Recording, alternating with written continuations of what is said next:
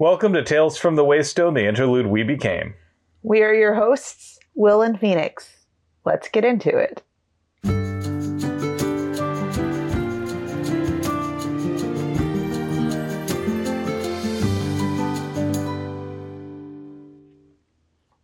Welcome to Tales from the Waystone, the interlude we became, episode 6. Let's show this bench how we do things downtown. This week, we wrap up our expedition to the Lovecraftian magical realist version of New York from N.K. Jemisin's The City We Became. In this episode, we're going to be concluding the multiversal adventures of the avatars of New York City with chapters 14 through the end of the book. All right, you know the drill. Before we get into it, let's talk about all of the stuff that you're probably going to skip.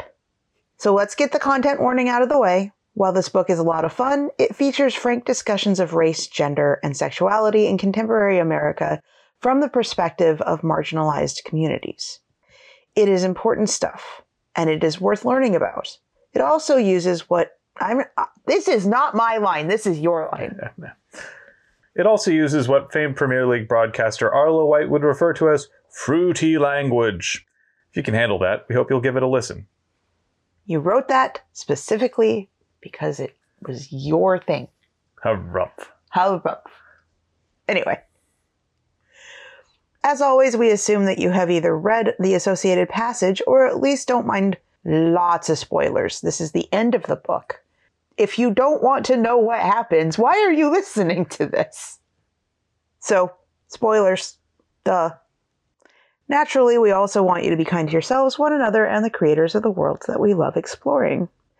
Finally, we are in no way affiliated with N.K. Jemisin or her publisher, Orbit Books. With all that bookkeeping out of the way, let's dive in. All right, so we start with chapter 14, which is the Gauntlet of Second Avenue. And this chapter takes the form of a chase scene with Hong and Brooklyn and Bronca and Padmini driving manically through the streets of New York trying to get to Staten Island. You know what it actually feels like more to me? An obstacle course. Yeah, I can buy that. In this case, most of the obstacles take the form of living Starbucks buildings. Right, because while Starbucks has been in New York for roughly ever, it is also an international presence it takes away from the uniqueness of New York. One of the things that this really reminded me of was the movie The World's End by Edgar Wright. Such a good movie. Love that movie. Give it a watch if you have a chance. One of the themes that they go on about is Starbucking, where it's not just Starbucks, it's all of the smaller businesses that come in that imitate its bland, homogenous exterior, hoping to cater to a wealthy, mostly white clientele. Honestly, we should watch that. Yeah, I haven't watched it in a while. but yeah, I think that this is a good example of that because we see it's not just Starbucks, it's also some of these smaller chains as well, like the Au Bon Pain. you know? Right. There's that, but there's also like Dunkin'. I guess they call it Dunkin' Donuts, but I guess it's Dunkin' now. I don't know. I think because we grew up in the Pacific Northwest, I only knew of like one or two Dunkin' Donuts. And it wasn't a thing, like, it wasn't a place you go for coffee. It really wasn't a Starbucks imitator with donuts. It was just a donut shop when I was a kid. And I say that knowing that I just turned 40, and that makes me sound super freaking old. Well, yeah, because I remember there was one Dunkin' that I knew about, and that was in this rundown strip mall in Factoria. There was one that I knew of, and it was in Kenmore.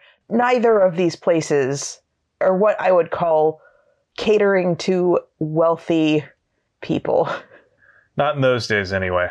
No.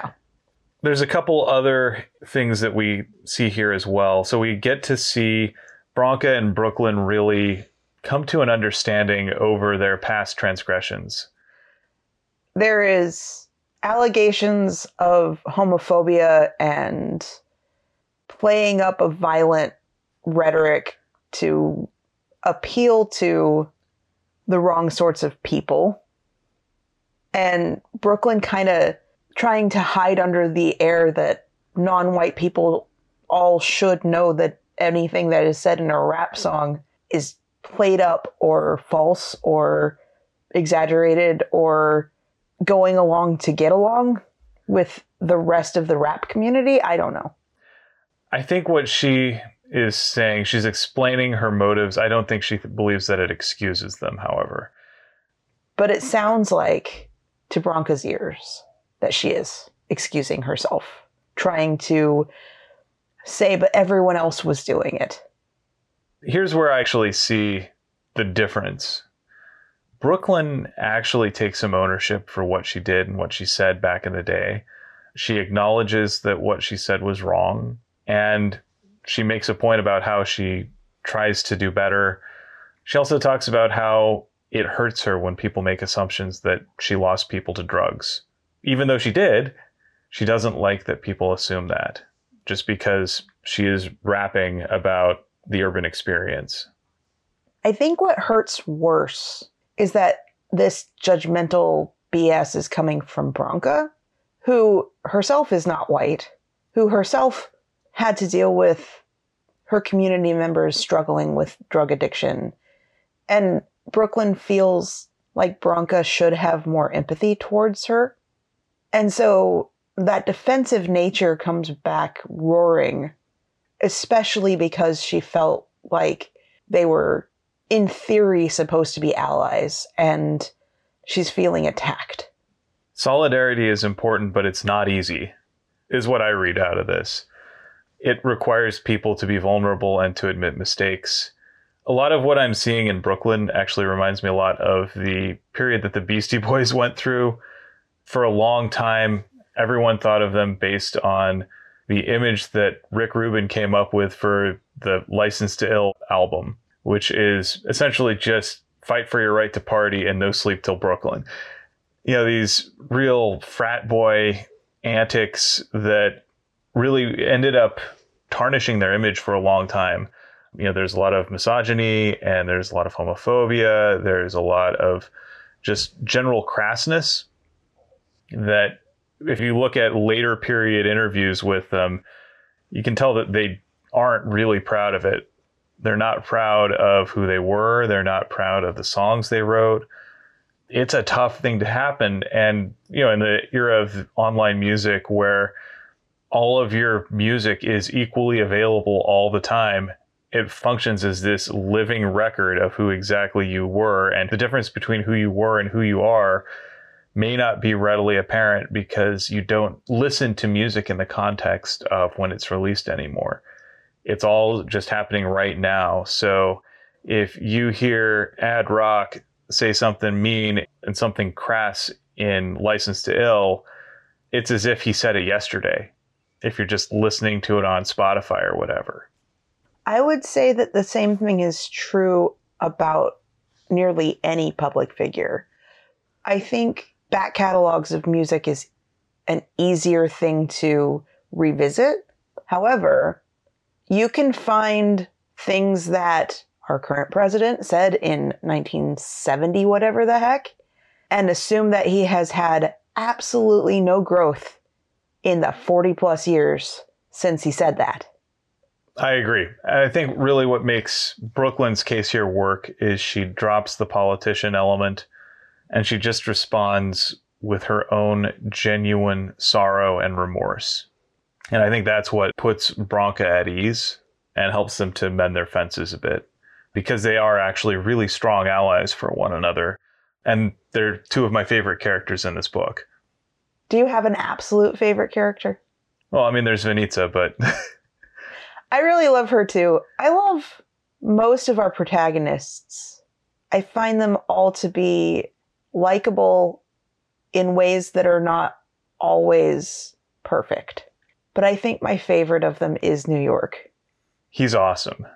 Like, we don't get a lot of New York, like the avatar of New York. Hell, we don't even actually know his name. But he's hilarious.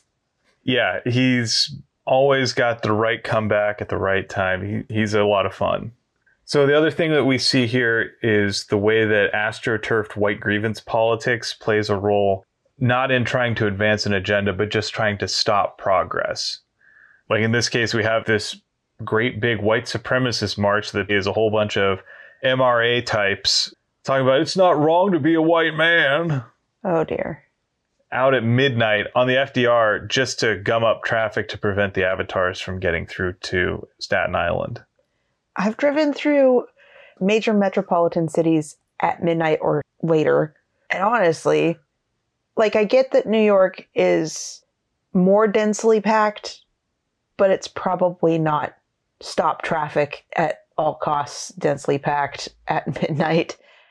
Like town cars and taxis exist, but like my experience of going through Portland at midnight or going through Seattle, by that point, traffic moves where, you know, a couple hours earlier it was probably gridlocked.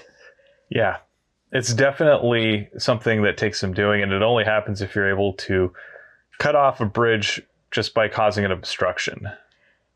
It kind of reminds me a little bit, not in the malevolent way, but during Seafair, they shut down the 520 bridge, which connects the Redmond and Bellevue area, which is kind of where Microsoft is, if anyone outside of the Pacific Northwest wants to know, to Seattle proper. And I've walked on to this five lane bridge highway, four lane, five lane. It's five. I think it's six. Might be six. This rather large highway. Actually, I think it's eight after the expansion. Fair enough. I don't remember at the time.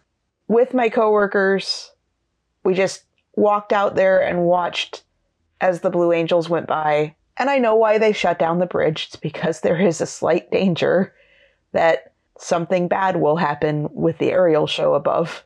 But I think there might be even more people on the damn bridge at that point. But like, there is something that feels very weird about walking in a place that usually only cars are. Yeah, it's not a pedestrian area, and you only go on there on foot if you're either A, you know the whole thing's closed down, or B, you want it to be closed down. Again, all of this is just building off of this manufactured grievance politics. I'm going to say this right now. There's absolutely nothing wrong with being white or male or cis or straight. But y'all are the majority. Yeah, I'm looking at one. yeah, I have no shame about the genetics I was born with. I didn't choose any of that. However, I also know that a lot of people who look like me and who are otherwise genetically similar to me have made the world a much worse place. Also, who are relatively privileged like you. Yep. And I know that I wield a lot of privilege, a disproportionate amount that I did nothing to earn. I don't have any inherent goodness that makes me worthy of this. So, what I've got, I should be making sure that I'm using it wisely and kindly to help those in need. I mean, I am a straight passing white female passing person. I also have a very large amount of inherent privilege. It really comes down to how you use it and whether or not you can recognize that it exists. And I think, if I'm going to look at it honestly, most people who rail the loudest about how they're being targeted by things like reverse racism or reverse sexism. There is no such thing as either of those. They understand why there is no such thing as straight pride. They understand why you can't claim whiteness as a culture. They really do get it. I get it. You get it. Yep. They're not that stupid. They're just that Benchy. So, another thing that we see here is that anytime the avatars do something that is particularly New Yorky, that's how they're able to activate their avatar powers. they create these constructs kind of like Green Lantern would do. In this case, when Bronca decides to drive like a New Yorker, this becomes this expression of local pride and power. So, by that, what I mean is someone who treats things like speed limits and traffic safety laws more as suggestions that can be ignored and thrown out the window at convenience. And also uses fruity language to describe their fellow motorists. We even see Hong Kong get in on the act. He seems to be enjoying it. I gotta say, though, almost kind of shaming Padmini for not driving. A, correct me if I'm wrong, she came from over in India. She's not native born to the United States. Correct. She moved to the United States. If you are familiar with traffic in India and driving in India, it is very different from how it works over here.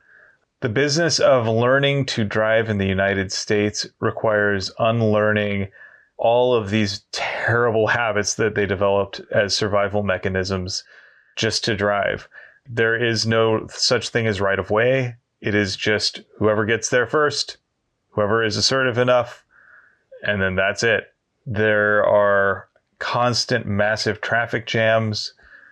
Like my buddies in Hyderabad would routinely have to deal with late night. Like traffic was bad at all hours of the night. Like there was no off hours time where traffic was good. I assume that some of that has to do with India being a popular destination for round the clock call centers and round the clock working.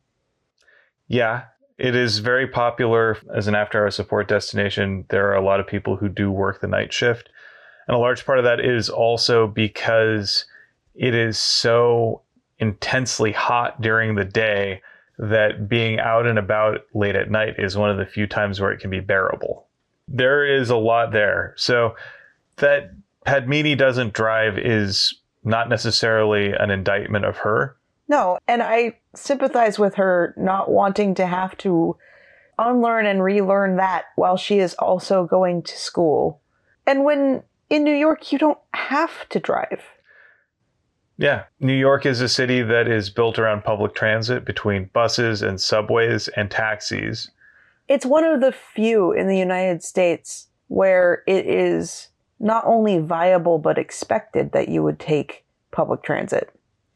And it is something that people of all socioeconomic strata do. We also get a little bit of, even as Bronca doesn't particularly like Padmini, I think she thinks Padmini is a little naive. There's also sort of a little sister element here where, like, I can make fun of her, I can pick on her, but nobody else can. right. I feel like there's almost a parental aspect, I think that you're more correct with the older sister aspect because she seems to feel protective of all of the boroughs in a way that is not quite motherly because it's not that dynamic, but in that y'all are full of sure, but I love you anyway. Exactly. And it's her place to be able to call them out as the eldest, but at the same time, she also knows that if anybody comes after any of them, oh, she'll take a bullet for them and probably put somebody else in the ground. So when they finally arrive at their destination on Staten Island, who should they finally meet but the woman in white, who turns out to be an avatar herself? Of a city that should strike fear into the heart of anyone that hears the name. R'lyeh. I love that description of this is the city that never sleeps facing off against the city where nightmares dare not tread. I love it. I think that's a great little evocative line there. And it really also just spells out how epic all of this is. Like, it really does take some of that evocative language that Lovecraft used that makes for great horror fiction and then uses it in service of a far more progressive story than Lovecraft could ever dream of. So, as someone admittedly who hasn't read much Lovecraft, can you do a little more description than what would be in the public zeitgeist, just so that anyone that is following along with this and doesn't know might get a little more context? So, Lovecraft oftentimes spent a lot of time trying to describe the undescribable. So, he would use things like disturbingly non Euclidean geometry, which is something we'll see referenced here with the angles that don't work right. I mean, it's kind of hilarious if you know anything about math since we've been using non Euclidean geometry for a long time. But it sounds cool and scientific. It does. He also uses words like squamish and gibbering to describe these otherworldly horrors and these beings whose motives are fundamentally unknowable. Those words sound like they belong in Alice in Wonderland or Alice Through the Looking Glass and the Jabberwocky. They kind of are. They're the flip side of that absurdism. As far as Lovecraft is concerned, all of these beings inhabit a world so far beyond our understanding that the mere glimpsing of them is enough to drive someone mad. So, a creature like Cthulhu, who is probably his most famous creation, is absolutely hostile to humanity. But we don't really have a sense for what Cthulhu's goals are, because Cthulhu is almost a force of nature these elder gods have their motives that have nothing to do with humanity and they give humanity about as much consideration as we might give to a colony of ants. They'll squash us without a second thought, they'll devour us, and they don't put any more thought into it than we might, you know, just making dinner. They don't even think about it at all. They don't care fundamentally.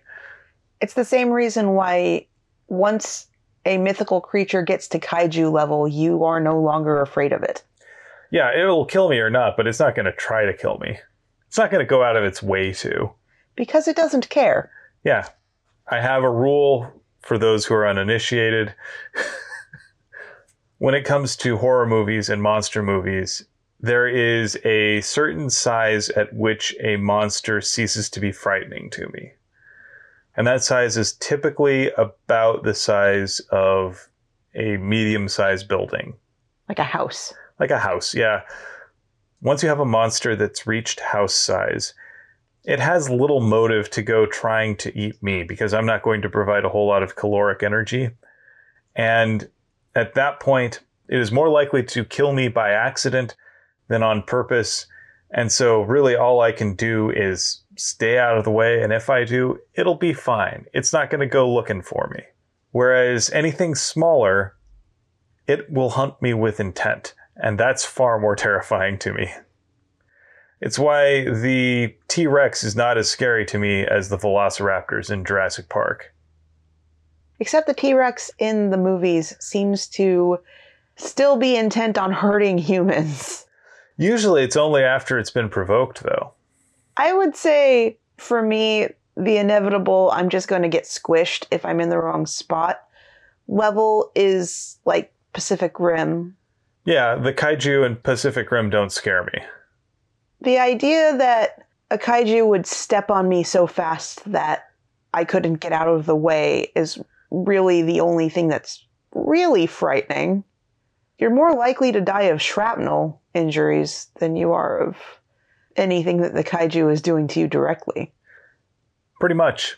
It's scary, but it isn't the sort of thing that just makes me go, oh, this is terrifying to me. But that's just me. I'm weird that way. I care about the monster's motivations. I think, first of all, you're dead either way, but secondly, one of them feels inevitable and one of them feels malevolent. Yeah.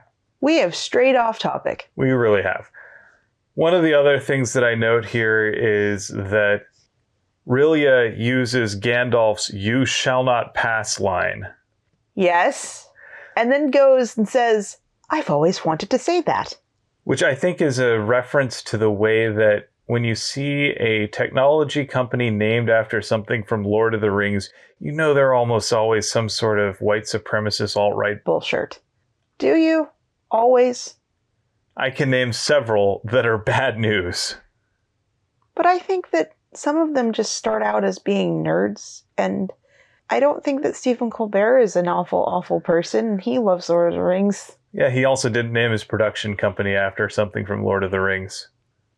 But there is something about the way a lot of right wing and white supremacist organizations have co opted bits from Lord of the Rings to suit their worldviews, particularly as they refer to this sort of clash between the pure and virtuous and white West and this sinister East.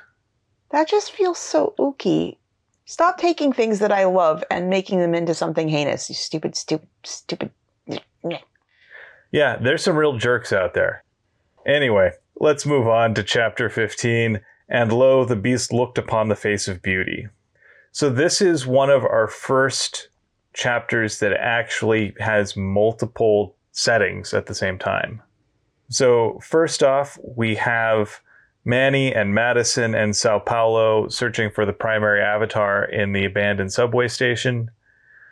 And so here we get a little bit about how those that would actually protect the city see what they need to see. So the people who are attuned to the city and its well being give Manny and his allies a pass on whatever he needs them to. It's also part of Manny's power. Absolutely. A couple other things here that I noticed when Sao Paulo gives Manny the warning about the threat that's coming their way. Manny's response is Roger that which makes me think that maybe Manny's past isn't necessarily criminal, but perhaps military. Because that seems like a very straightforward militaristic response. And it would be something where someone who got used to hurting people might find a safe place. So to speak. I'd like to note that this in particular highlights that there are people within policing and other authority organizations that are on Manny's side, that are on New York's side. Not every single cop in the New York Police Department has been co opted by the tendrils, and not all of the supervisors. There are some who can still want what's best for the city and act towards it. The catch is, though, they may not be able to remain so for long. And that's where I think a lot of times when we talk about bad apples, you see that rhetoric used a lot. And the problem with that is that oftentimes people forget about the rest of that aphorism, which is that it only takes one bad apple to spoil the bunch, which is to say that when you have a bad apple that is in your organization and is allowed to remain in that organization without consequence or corrective action or anything like that, then regardless of how good everybody else in that organization is, if the organization is protecting them, they are complicit in that person's actions. So that bad apple has spoiled the bunch. So when we talk about this idea of good cops versus bad cops, when we see the way the systems have fundamentally protected the quote bad cops, it quickly becomes apparent that that distinction does not really matter. What you have is an organization that is fundamentally hostile to people of color because it protects people who are hostile to people of color. I know that a lot of hateful organizations will co opt this idea of but you have to be tolerant of everyone, and that includes me, even as I am intolerant of all y'all. The only way to have a welcoming, safe space is to not tolerate the intolerable, the intolerant. Do not make a welcoming, safe space for everyone. Make a welcoming, safe space for those that would also engender a welcoming, safe space. In short, you don't need to tolerate people who will not engage in good faith in the social contract. So we also get a little bit of backstory on both Hong Kong and Sao Paulo here. And what we see is that they're both cities that bear the scars of imperialism. Hong Kong was a survivor of the Opium Wars Which, for those who don't know, was how many years ago? about 200 years ago. Essentially, what happened was the British decided that it was in their interest to turn China into an opium production mecca. They wanted to be able to use it for anesthetic for their war machine. And at the same time, they worked to make sure that the local populace was as addicted as possible so that they could be easily controlled. And when you had the Boxer rebellions, the Boxer armies were basically peasants who took up arms against the British and the opium lords, specifically to cast out foreigners from China to take back the control of their industries. And there's a reason why there's a great deal of suspicion towards people of European descent in China because they have borne heavy scars culturally and politically over the generations as a result of that. And so there is an isolationist streak as a result.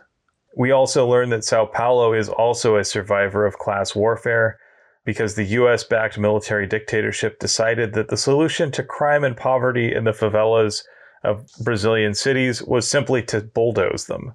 This is something that we oftentimes see in a lot of Brazilian politics when you look at major events that come through, whether it's the Olympics or the World Cup, you know, all of these grand world events.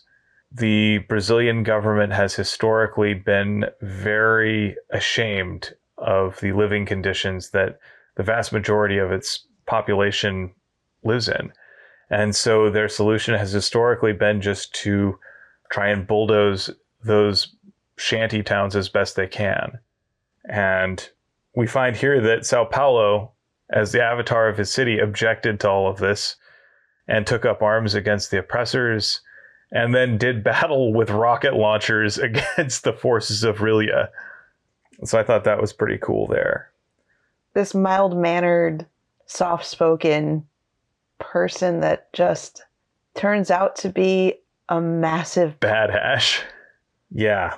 He's sort of that sleeping dragon in many ways. He has the capability to kick gash. if he needs to, but he doesn't define himself by it. So let's talk a little bit about some of the constructs of the avatars that they use here.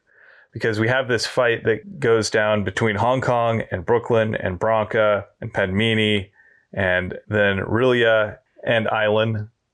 And we also see Manny's construct. So, first of all, we get Hong Kong using the red envelopes, which are a reference to Lunar New Year gifts. I've gotten a couple of them from friends of mine, and it always makes me feel very, very special.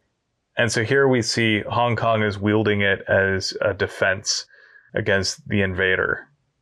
We've also got Brooklyn taking her earrings off. Okay, as someone who has multiple ear piercings, getting an earring caught or getting it ripped out, uh uh Not that it was ever me, but one of my roommates back when I lived in Medford had to get his ear reconstructed because he gauged it too fast. Okay, let's not talk about this anymore because that hurts. Right. So therefore, anything that could get caught and could rip out. I've had one of my earrings caught by a comb by someone who was cutting my hair, and it just popped out the piece that holds it shut, which was in itself a pain in the butt to find and put back in.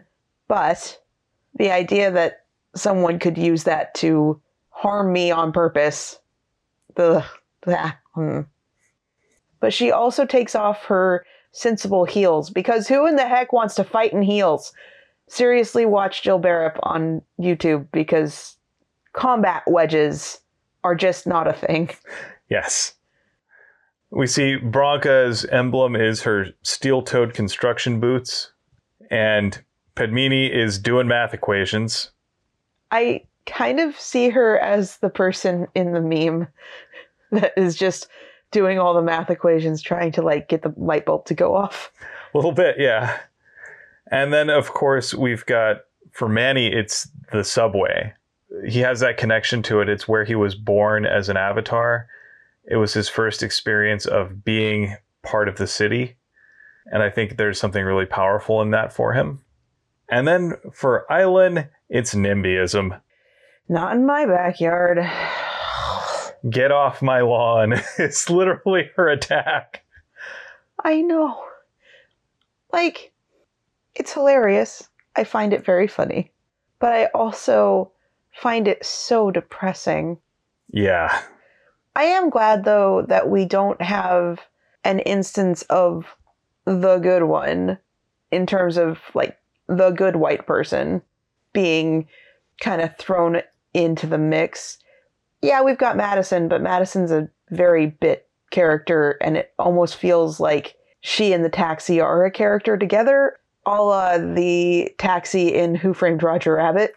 A little bit. She has a cameo and not much more. Yeah. I kind of feel like the thing that really drives Island firmly onto the woman in white's side is that all of the other avatars start almost immediately trying to tell her what to do. To bully her.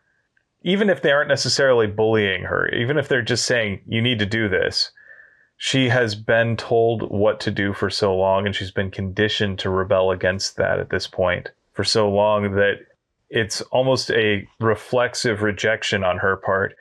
And all of these assumptions that all the other boroughs have about her that she's kind of an idiot, that she's a little crazy, that she's racist, all of these things end up being self fulfilling prophecies. So there are certain things that she will take from her father that she will not take from other people. And that idea of being a crazy woman, her weird, Forked up thought of how feminism works. Yeah. It If your feminism isn't intersectional, I do not want it. all you're doing is just propping up a different hierarchy. It also reveals that really, when you are objecting to patriarchy, it's not that you're objecting to the concept of it, it's just that you're angry that you're not on top. Then we come back to the events underground, back in the subway, And Manny and Sao Paulo have found the avatar. and they're at this point preparing to face off against a manifestation of R'lyeh. who is intent on killing the avatar. Absolutely. And the thing that gets me about this is it feels like it's almost a reverse Ghostbusters situation. Okay. So, like, Manny is sitting here trying to think, okay, what's the most New Yorky thing I can think of right now? And I am just completely drawing a blank. And so, the only thing he can think of is King Kong. And he even says, I need to watch better movies about New York. And it just reminds me of Ray Stantz saying, I thought of the one thing that could never hurt me the Stay Puft Marshmallow Man. so he ends up trouncing the invader because this is his home turf. But just that image is hilarious to me. He's like, I'm turning into a giant ape and I really got to come up with something better. That's the playfulness that I love about this book. Like, there is a sense that, okay, we can have fun with all of this. It's serious stuff, but that doesn't mean we can't have fun. I really do like the climax of this book. It feels action packed. It's compelling. It makes me want to read further. It makes me want to finish the book. It's not too self serious, even as a lot of the climax conflict is between the group of ragtag people of color versus the uppity white woman. It doesn't make me as a white person feel like all white people are being attacked or something. It makes me recognize how toxic that environment that she grew up in is and the fact that she hasn't left it to find more information that could help shape her worldview into something much, much, much more rounded and encompassing and accepting. Yeah, we know that Eileen is a tragic figure. She's not just a simple antagonist. There is an element of pathos to who she is, and there are reasons why she does what she does. They're not always good reasons, but she is someone that we can recognize, and sometimes we pity her. Like when she realizes that Venitza is lying in not a cavern, but in a mouth.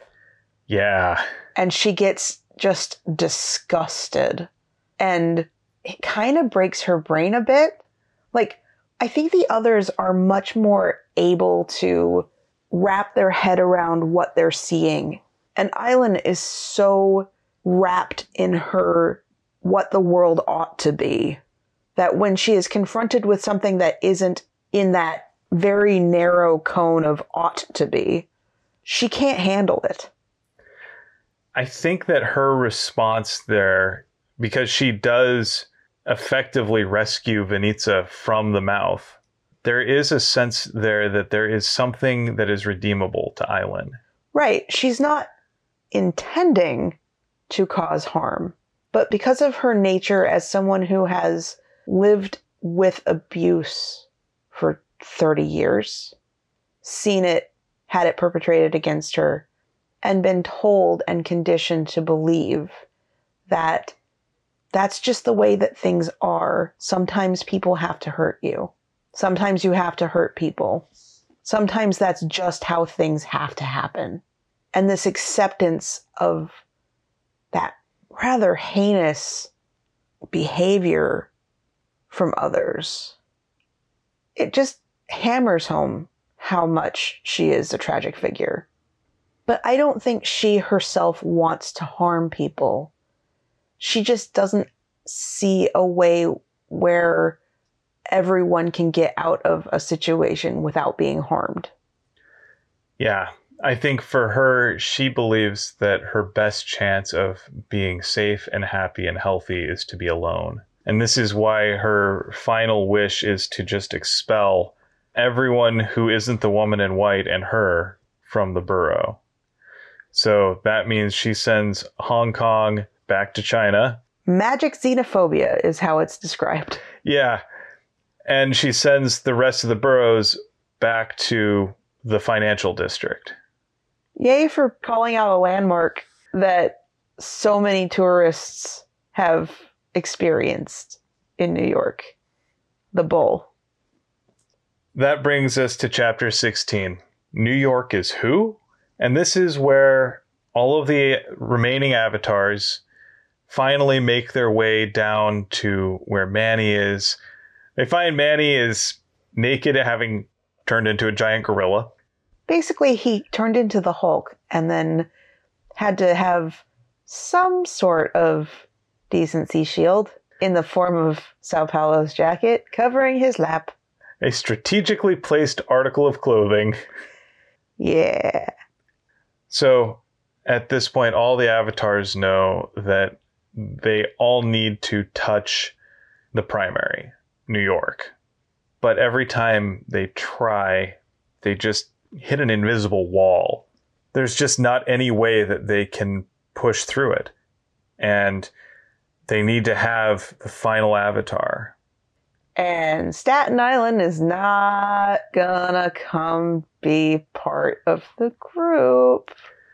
Even if Staten was willing, which pretty much isn't to happen, there's just simply not time.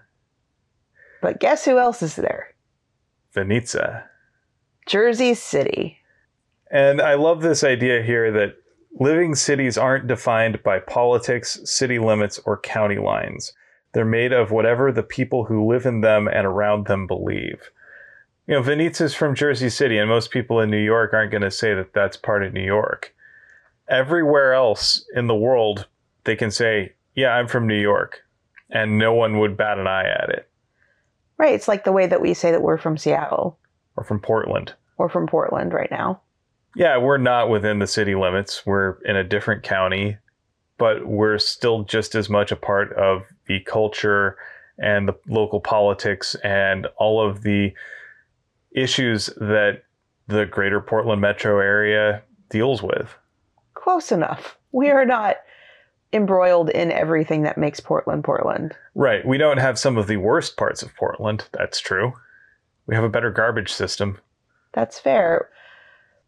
But at any rate, when they all finally unite, when they're finally all able to touch the primary avatar, and the quote consuming that occurs is not the same as what they had originally feared.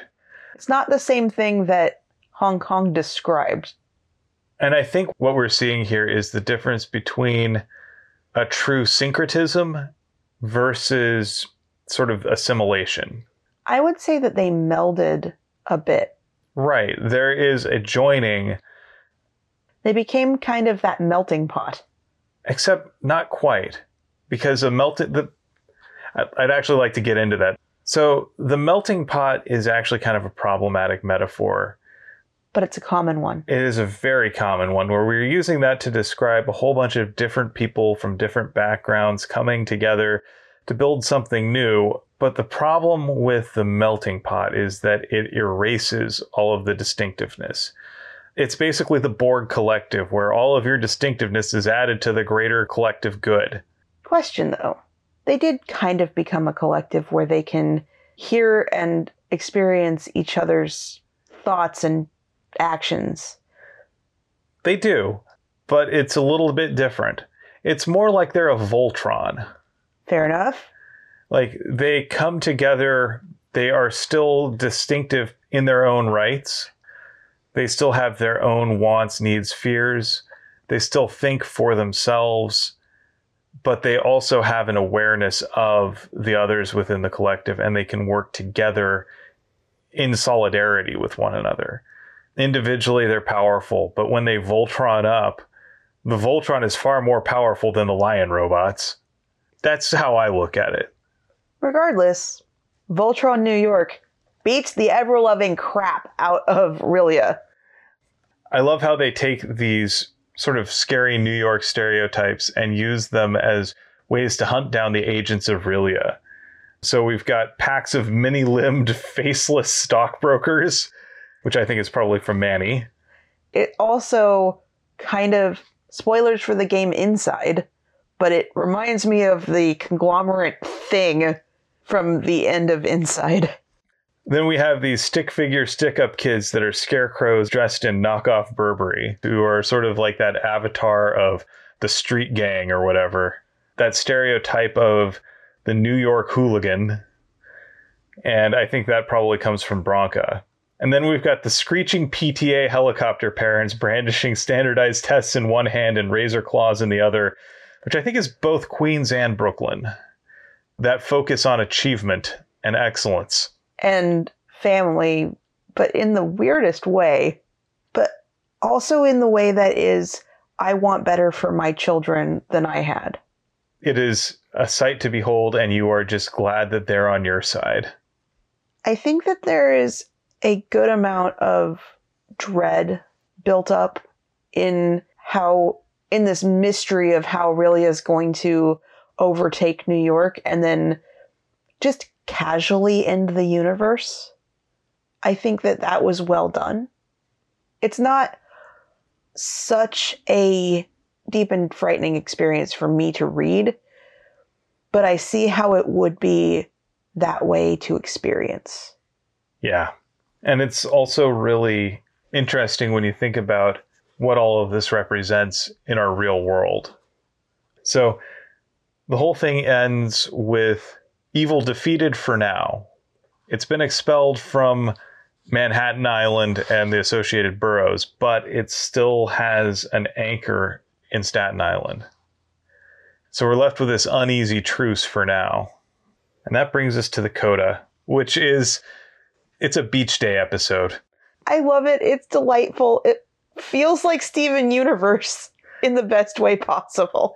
It really does. And this is also another one, just like the prologue, this is from the perspective of New York, the primary. And his authorial narrative voice is unique and fun.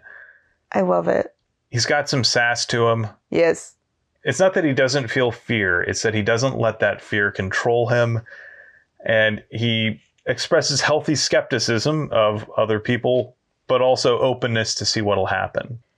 Almost like he doesn't think his life changed, but it definitely has.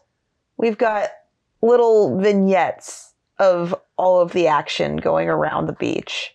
We've got descriptions of how Venitza is afraid of any warm current coming up against her leg because she thinks that it's somebody's pee or feeling like she's going to be stung by a man o' war if she feels anything against her skin.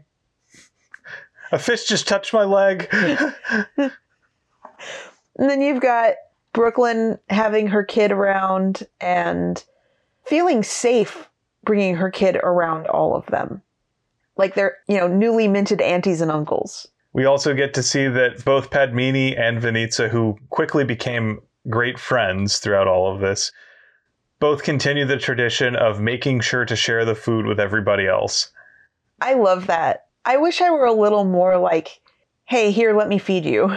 It seems like it would be fun, especially if it was like unique stuff and not just chips or something. okay, tangent here. were you the person every time you were at a work potluck signed up to bring chips? No, no, I was not. I remember I was once on a team back in my days working at the call center where our entire team was the guy who brought chips. Our potlucks were the worst, is what I'm trying to say. Did anyone bother to bring dip? No. no, see, I'm the person that while I can cook some things, right? I remember things like plates and napkins and cups. Oh yeah, there was a plate, napkin, and cup guy too. But yeah. there usually weren't those people at mine. There were people that brought sodas. Let me bring sodas, and that's about it. No, usually I'm the person that brings a crock pot full of something like chili. And sometimes that chili is a little too spicy for most palates. I seem to recall a few DigiPen potlucks like that there was a whole lot of this is good, but I can't keep eating it. I learned from your dad. You did. It's endearing. The other thing we learn is that the other living cities have called for a summit to discuss how to protect themselves. Because one of the things that we've learned over the course of this book is that the infant city mortality rate has grown. I mean, cities have always died in infancy, but they're doing so much more frequently now. And unless they figure out how to combat this threat, there are not going to be any more living cities. And so, New York, the avatar who believes he's going to be homeless, even as he has all of his boroughs going to take care of him, and probably none of them will let him be homeless or starving, even though apparently he's not supposed to have to eat. But somehow he's going to wind up in Paris. Who's paying for that, or is he teleporting? I don't know. Well, I mean, he has access to the finances of New York City, whether he chooses to use them or not. And he also has people that will take care of him.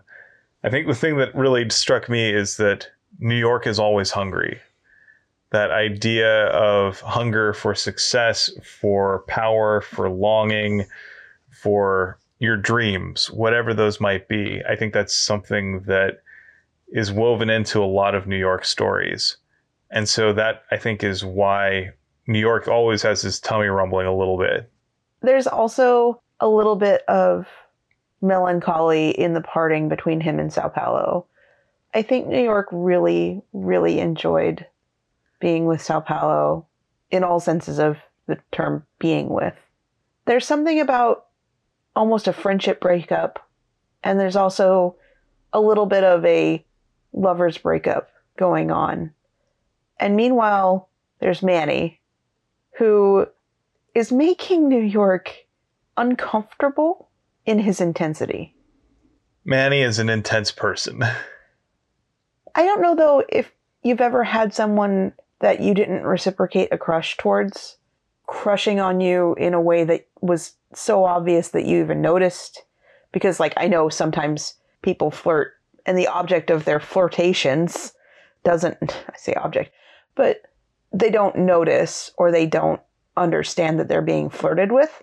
But there are some times where you can just catch a person staring at you and being rather clingy towards you in that way. Have you ever felt that? No. Okay. Just being constantly stared at can get you kind of the hackles raised and, and kind of go, I don't, I don't know about this. I, I, I, I don't know about this. But there's the added wrinkle of New York knowing what Manny's thinking. I think also part of it is that there's a part of New York that isn't really sure that he's worthy of it.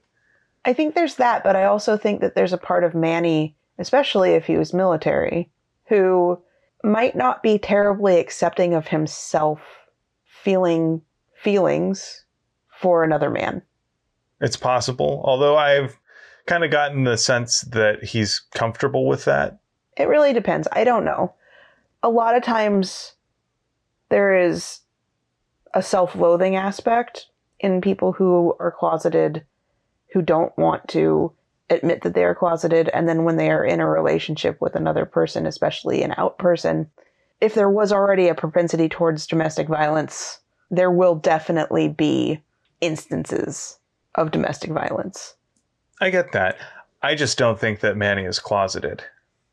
Depends on who you're talking about him being around. That's fair.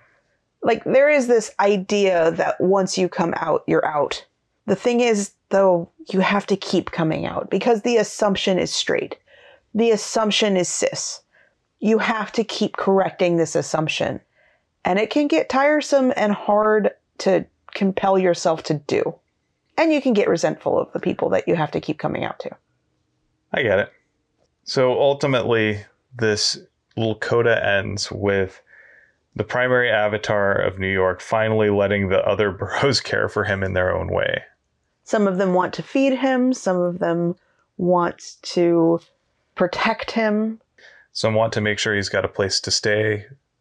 Some want to make sure that he knows he's welcome and that he doesn't have to be alone. And this parting between New York and Sao Paulo is it's gentle. Like Sao Paulo recognizes that his time with New York is done. And he's always going to look back favorably on it. And he doesn't at all regret it. He just knows that it's time to move on for both of them. He has his own duties, and New York has his own duties as well to the people who live with him. It's like Sao Paulo has redirected New York back towards his boroughs, his family. Yeah. And it's it's gentle, it's kind, it's sweet, and I think it's one of the things that makes Sao Paulo an interesting character. So that concludes our discussion of the city we became. I would love to let y'all know that the next book is coming out this year. Yep, that'll be coming out in November. I'm so excited. Same here. So, with that, it is time for me to provide this week's recommended thing.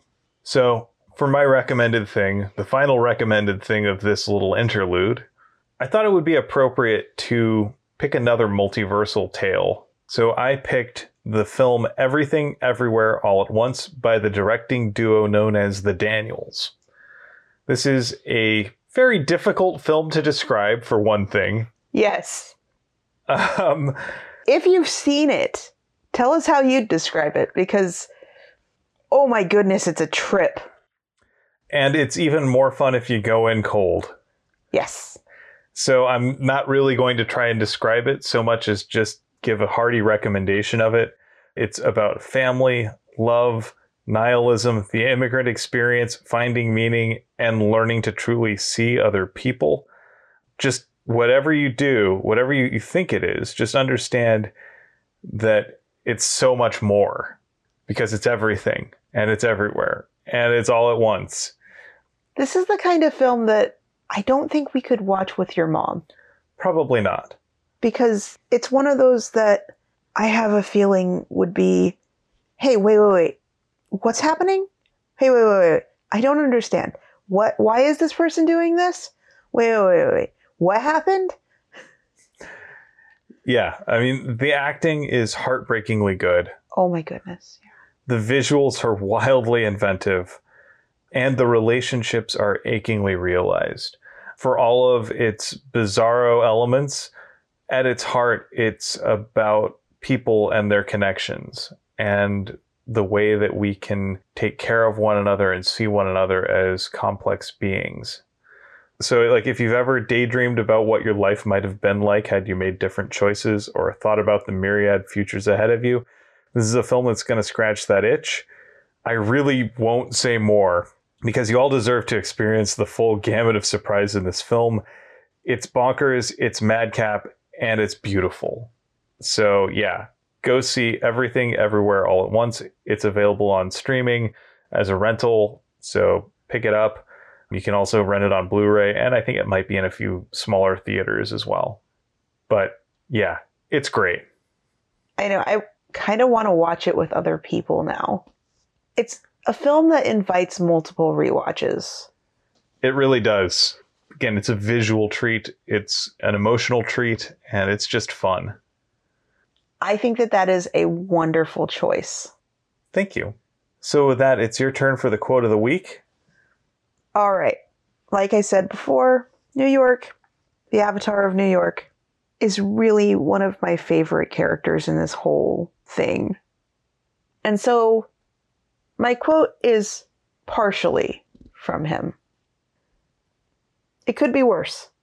Yeah, we could all be getting gnawed to pieces by non Euclidean dingoes. I get that. I love that.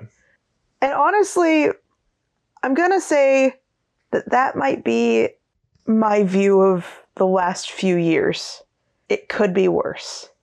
But the absurdity of how worse it would have to be in comparison, yeah. The floor is much lower than you realize.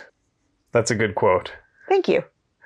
And with that, I'd like to thank you for potting with me. Thank you for potting with me. And thank you for listening to Tales from the Waystone. Join us next time on Tales from the Waystone when we return to the Wise Man's Fear. I have no idea where we are in that book. We're at chapter 67 through whatever. Uh, we need to. okay, behind the scenes, quick break. We are going to go figure out how many chapters we're going to read next time and let you know in a half a second. And we're back. The power of editing means that you didn't have to listen to us mumble. Thank you for joining us for our little break from the Kingkiller Chronicle. Next week, we're going to dive back into Kvothe's adventures in Vintas with chapters 67 through 69 Nice. of The Wise Man's Fear through the lens of opportunistic altruism. We would like to thank our friend Shawnee Jang for our theme music. And many thanks to N.K. Jemisin and Patrick Rothfuss for creating the worlds that we've enjoyed exploring. Audio production, editing, and social media coordination courtesy of me, Phoenix McCullough. And writing and project management courtesy of me, Will McCullough. If you would like to help support us and have the means to do so, please consider becoming a patron on our Patreon page. Patreon.com slash waystonepod. And as always, here's to one more day above the roses. To one more day above the roses. Ding! Good job. Great gerb. Great job.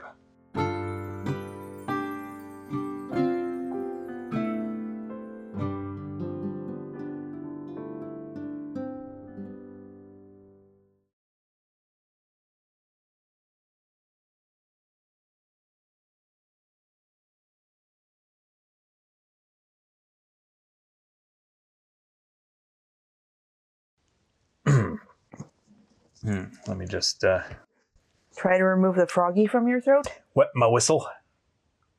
That sounds dirty. No, it isn't. What's dirty about a whistle? Sometimes it needs wetting. That sounds dirtier. Look, that's more about your mind than mine. Look. Look. Look.